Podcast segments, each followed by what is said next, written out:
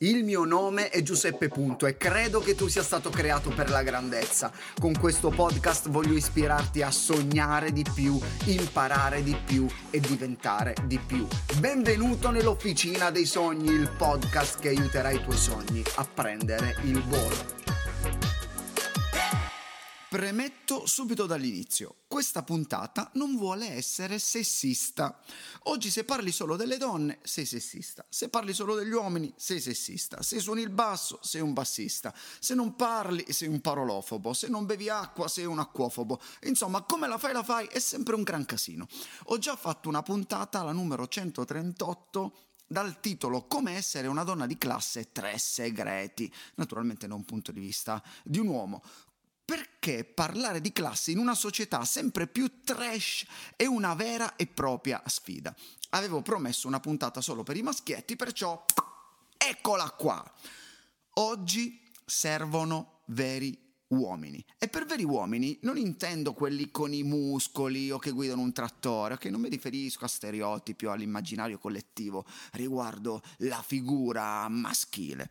A volte parlando con tanti ragazzi, lavoro con un sacco di ragazzi, con tanti adolescenti, in particolare studenti, noto tanta immaturità e infantilità, e eh? non mi riferisco a quell'inesperienza dovuta all'età. Viviamo in una cultura che vuole mantenerci bambini fino a 40 anni, con la mammina che stira le camicie, prepara la merenda e ci mette anche il bavaglino per non sporcarci il musetto. Eh, perché mi trovo a parlare con tanti uomini, usiamo questo termine, che vivono ancora così, in questo modo. Una volta ho letto che se un leone che mangia uomini scappa dallo zoo, muore di fame. fa ridere, ma fa anche piangere. Sono i veri uomini ad essere in via d'estinzione e non i felini. Che cruda e triste verità. Quando i ragazzi guadagnano dei soldi, pensano a comprarsi le scarpe, eh, le ultime Air Jordan o i videogiochi o lo smartphone appena uscito, invece di risparmiare, investire, non prendetevela. Probabilmente non è colpa tua, ma la responsabilità di crescere e di cambiare, sì, è la tua. Non posso sopportare i talenti sprecati, ma ancora di più le scuse che frenano e bloccano tanti ragazzi che sono più che in gamba. Numero uno. Anche se in realtà in questa puntata non ho una lista di punti, però numero uno che fa, fa più figo. Servono uomini di carattere e non con uno stile caratteristico.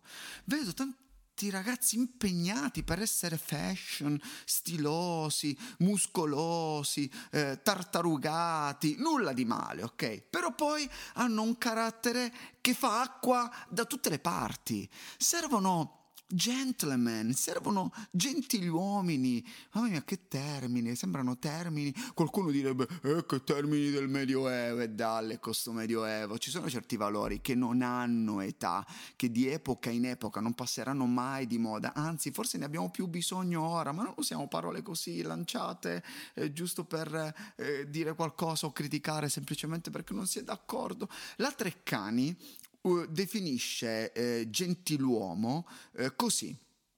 Chi anche non nobile di nascita rivela educazione fine, indole cavalleresca, modi signorili e rettitudine di costume. Che cosa significa? Mi riferisco a, a, quella persona, a quell'uomo che tiene aperta la porta e fa passare la donna che dietro di lui. Dovrebbe essere un gesto spontaneo tenere aperta la porta dietro di me fino a che la persona che mi sta dietro, che io la conosca oppure no, l'afferra e, e la tiene aperta per sé, ok? Oppure ogni giorno vedo scene raccapriccianti di, di, maleducazione, anche da parte di donne, eh? quindi ora mi raccomando, non voglio essere sessista. Non è bello vedere un, un, ragazzo, come direbbe mia nonna, un giovanottone che sta seduto bello comodo sul tram con le cuffie nelle orecchie alto volume, la, la, la, la chewing gum la, in bocca che mastica, lo sguardo eh, sul, sulla bacheca di TikTok che scorre e non c'è del posto magari alla signora anziana con il bastone. O è bello vedere magari degli uomini che a tavola versano l'acqua alla propria donna, ma anche alle altre persone che sono lì attorno a lui. È un gesto di eh, educazione, di finezza, di attenzione. Ecco, i veri uomini sono uomini attenti attenti al bisogno degli altri e non soltanto preoccupati a quello che, eh, che, riguarda loro stessi. Si tratta di aiutare tua madre ad apparecchiare o sparecchiare. Forza! Eh no, ma lo deve fare mia sorella. Smetti con, smettila con questi stereotipi. Alza il sederino e datti una mossa e dai una mano a tua madre a apparecchiare, a sparecchiare, eccetera, eccetera. Servono uomini con carattere gentile. Il termine gentile eh, da cui gentilezza deriva dal latino gentilem, che significa appartenente a qualche gens, eh, cioè una famiglia patrizia. Sono quelle persone nobili. La gentilezza fa parte delle persone nobili, nobiltà d'animo. Ah, avete mai sentito questo termine? Da qui deriva l'essere cavalieri. I cavalieri, nel periodo medievale, avevano un codice di condotta come risposta alla violenza e al comportamento eh, barboso, orribile di quel periodo. E proprio io penso che oggi stiamo vivendo un momento medievale più per la mancanza di valori che per il bigottismo, alcuni parlano di bigotti ma non sanno neanche cosa significa, però eh, ecco, oggi abbiamo bisogno di cavalleria per fare in modo che il nostro tempo possa migliorare. Oggi abbiamo bisogno di una di una generazione di cavalieri con un animo nobile. La cavalleria è un atteggiamento fondamentale non solo per avere delle belle relazioni di coppia, ma per il benessere della società, di tutta la società.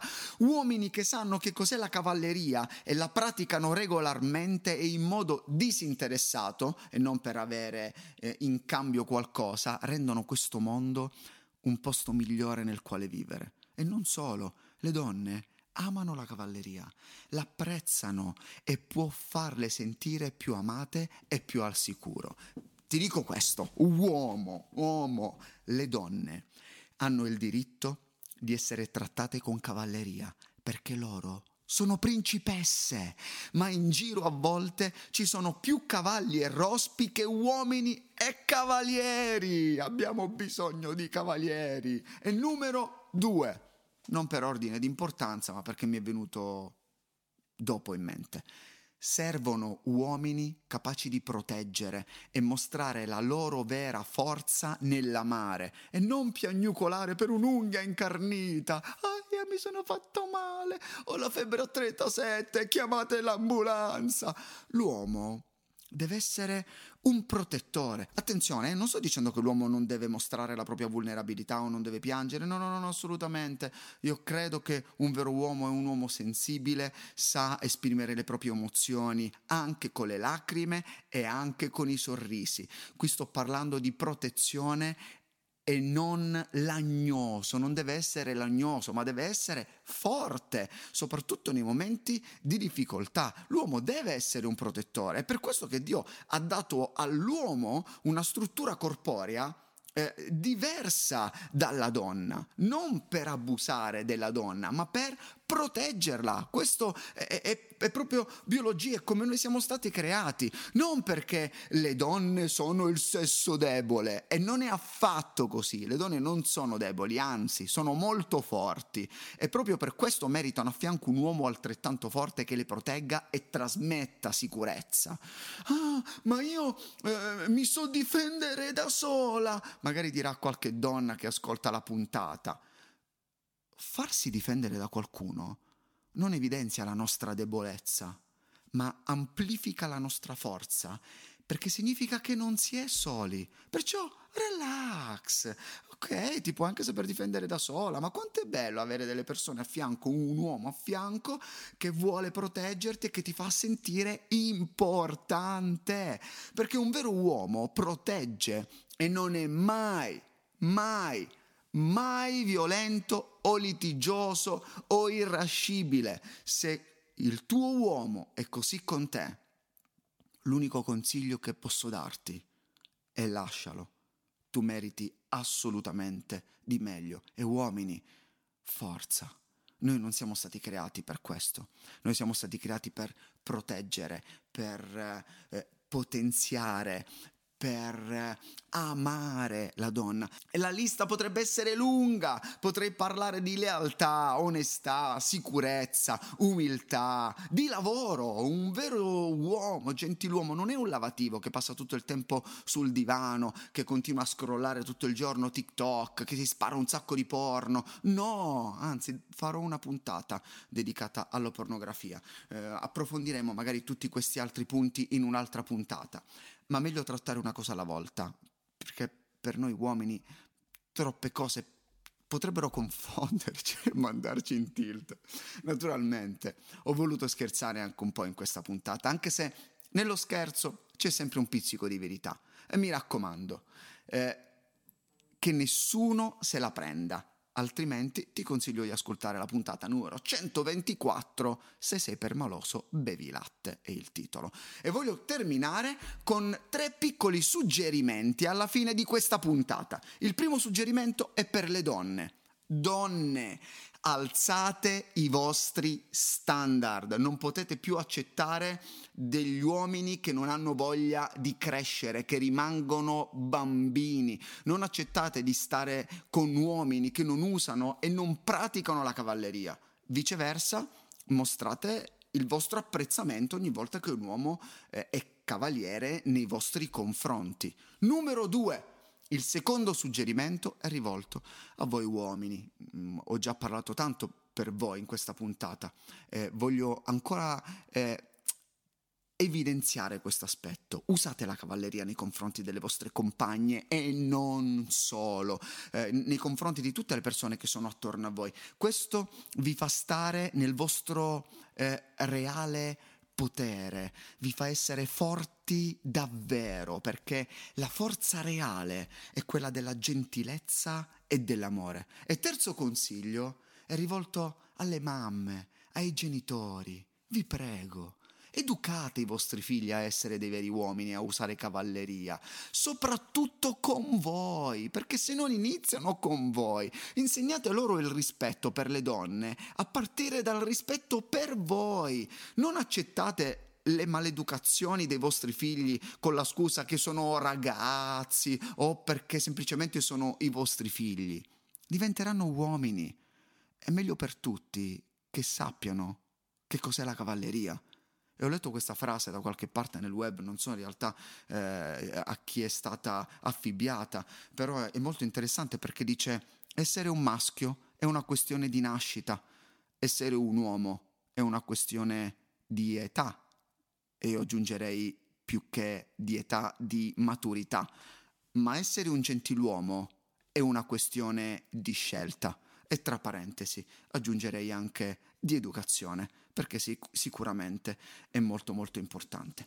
E ora condividi questa puntata con il tuo fidanzato, con i tuoi amici, con i tuoi genitori. Oggi più che mai abbiamo bisogno di uomini e di padri che spingano questa generazione a sognare, a sognare sogni che cambiano il mondo.